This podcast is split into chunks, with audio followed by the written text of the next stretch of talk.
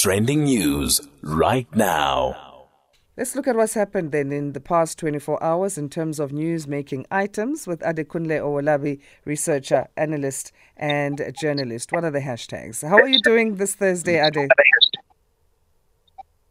Hi, Sandra. I'm doing I'm doing good, quite well. Thanks so much for joining oh, us. And, and yourself, and um, uh, over there, how are you doing? Uh, it's a pleasure. It's always good to be on the show, uh, Sandra. Thank you for always having me here. Oh, we appreciate your time, and we're doing great as well this side.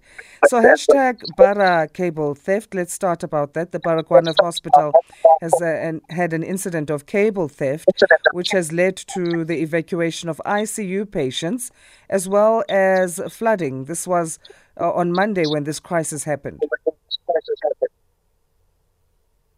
Um, thank you. It is it's it's quite um it's an unfortunate um uh, situation, and um this this are definitely um the result of um vandalism and also um, I think an issue of um, irresponsibility as well and, and relevant authorities.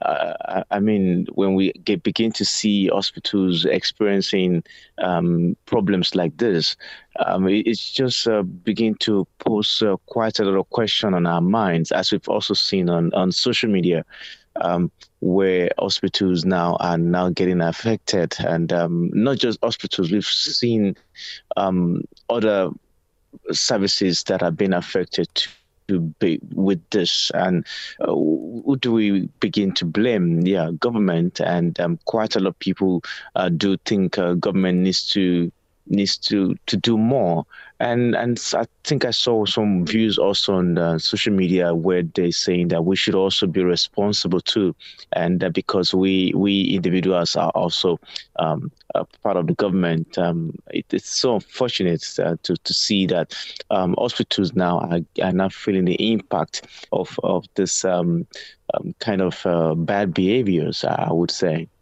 Well, the Gauteng Health Department are saying they suspect that it's an inside job what are your thoughts around that? Who would sabotage the hospital from inside and why?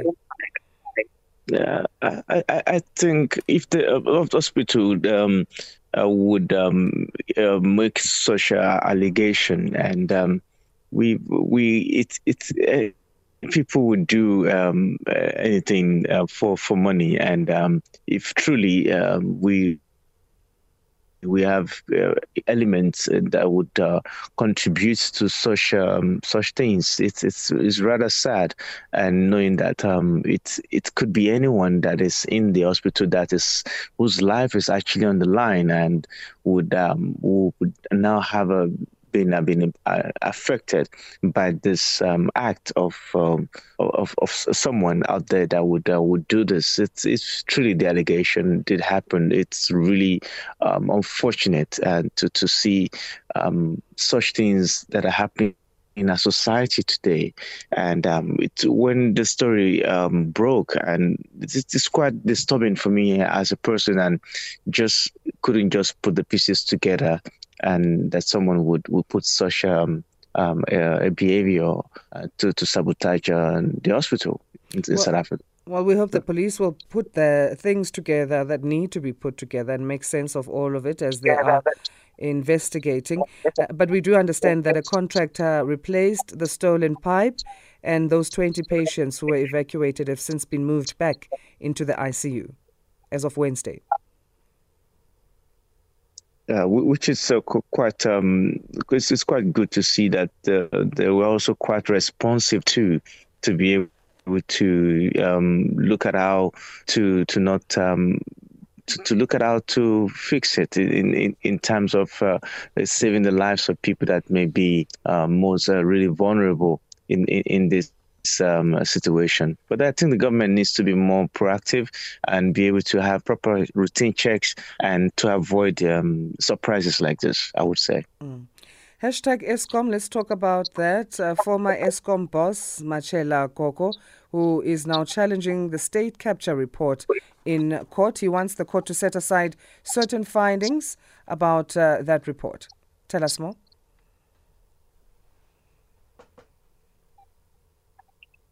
Yes, um, the, uh, the the former Eskom. Uh, Hello, Ade, are you still with us? I think there's a network issue there. Hello, Ade. All right, let's try and get a hold of Ade again. Uh, network issues happening there as we discuss our trending news, looking at hashtags and news making topics in terms of the last 24 hours on this Thursday. It's uh, 36 minutes past four. Asanda Beta on Sound Awake, Monday to Friday, 3 to 5 a.m.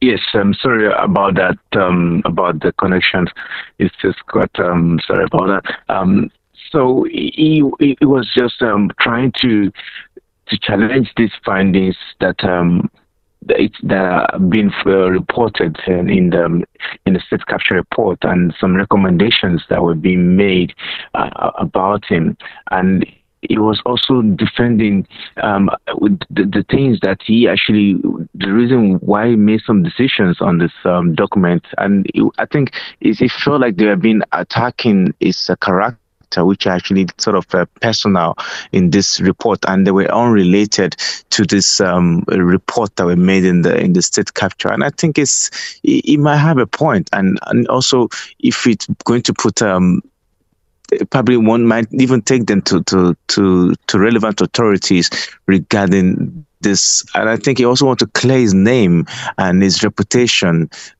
after this uh, report were being um, uh, unpacked as well. He is saying that the recommendations are not binding on law enforcement agencies. Are they not? And would that clear him then of any case? Um, th- that could that could be subjective uh, as well, and knowing that um, quite uh, a, lot of things were even uh, put together and professionals and I mean the legal um, people that were even investigating and um, making this recommendation, they they have thought about this since before this uh, this recommendations were also made as well, and quite a lot of. I think it might you it's it's as I said it's um it's subjective and and based on how he sees it, and he's actually out there to to also clear his name too as well, his reputation. All right, and the prosecution has linked him to millions of rands worth of dodgy contracts at uh, Kusile uh, power station. So we'll see how that one continues to unfold. Hashtag Eskom soldier deployment. Let's talk about the South African National Defence Force soldiers who will be stationed at Eskom power stations until uh, threats of sabotage are minimized. Yeah, sabotage coming on all fronts, from hospitals to Eskom in the country. It's it's it's it makes a, a, lot of um, a, a, lot of um, uh, understanding around it, and everyone is trying to understand what it um, garden uh, rather excuse me um, Eskom facilities and sabotage are now the order of the day and at what expense. And this operation uh, Prosper that is being uh, launched to to protect um, Eskom, it's it's it, well, I think it seems to be necessary now, uh, considering the allegations that we've actually um, heard and, and, about how Eskom is being um, affected by this um, um, set of elements that are sabotaging the the the the, the, the, the organization. I think it's it's a good move, and we should just um, try to see how productive this would be, and and and because it's really really unfortunate um, to see that um, this is happening uh, right before uh, in, in our time, rather. Yeah. Also, uh, what's just disturbing uh, now, let's talk about hashtag Myanmar executions. South Africa's um, government denouncing the scheduled execution of seven students in Myanmar. Let's talk more on that. What are these students accused of, and what is the South African government doing?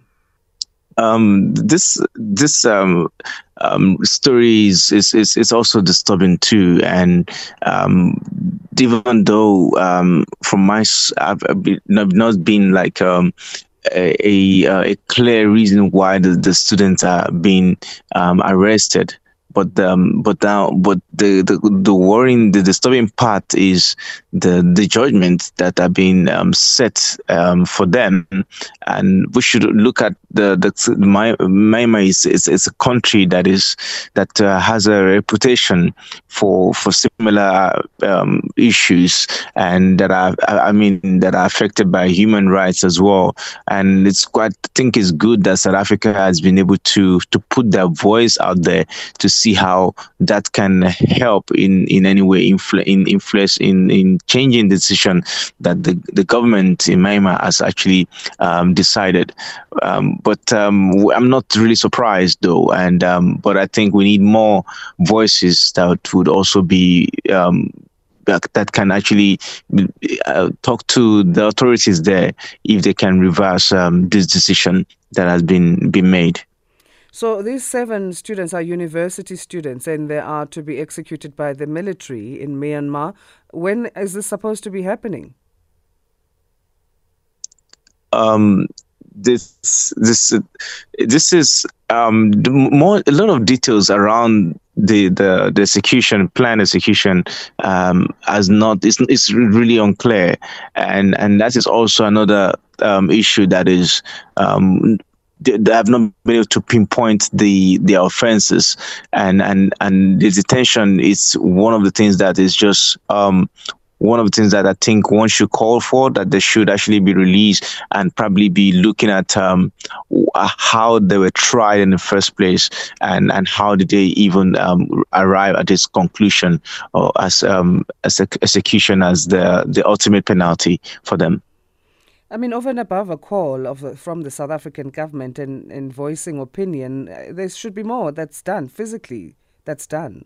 Uh, absolutely, and but it's it's also have to do with um, um, the the kind of um, diplomatic uh, re- relations that that exists between um, countries that are putting their foot forward to to to negotiate with them as well. This is a country that has um, um, quite a lot of issues uh, politically and and instability as well.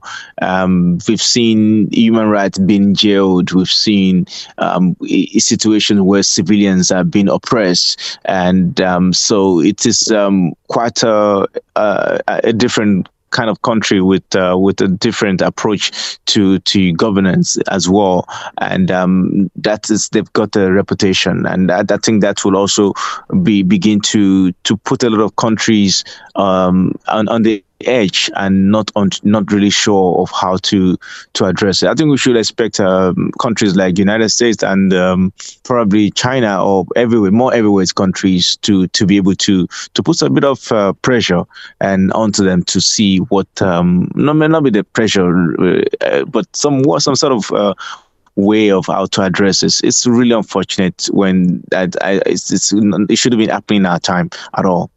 I mean, we can deploy the South African National Defence Force soldiers to go and look over power stations for uh, acts of sabotage. And then in uh, uh, young people who are about to be killed, seven of them South African, we can't do the same under murky circumstances. I might add there, as you say, there's not even enough information on what happened and why they were arrested in the first place and what could be done from here on. That baffles me. Yes, and and this is also a, a country that uh, media is actually uh, controlled, and then social media is also censored too. So, which um, sort of explain how there is um, the details around the arrest and the judgment are quite uh, sketchy and um, are not really being disclosed, um, which um, of course they are um, quite aware of the criticism that would uh, follow uh, from the from the decision that has been made um, by the government uh, in Myanmar.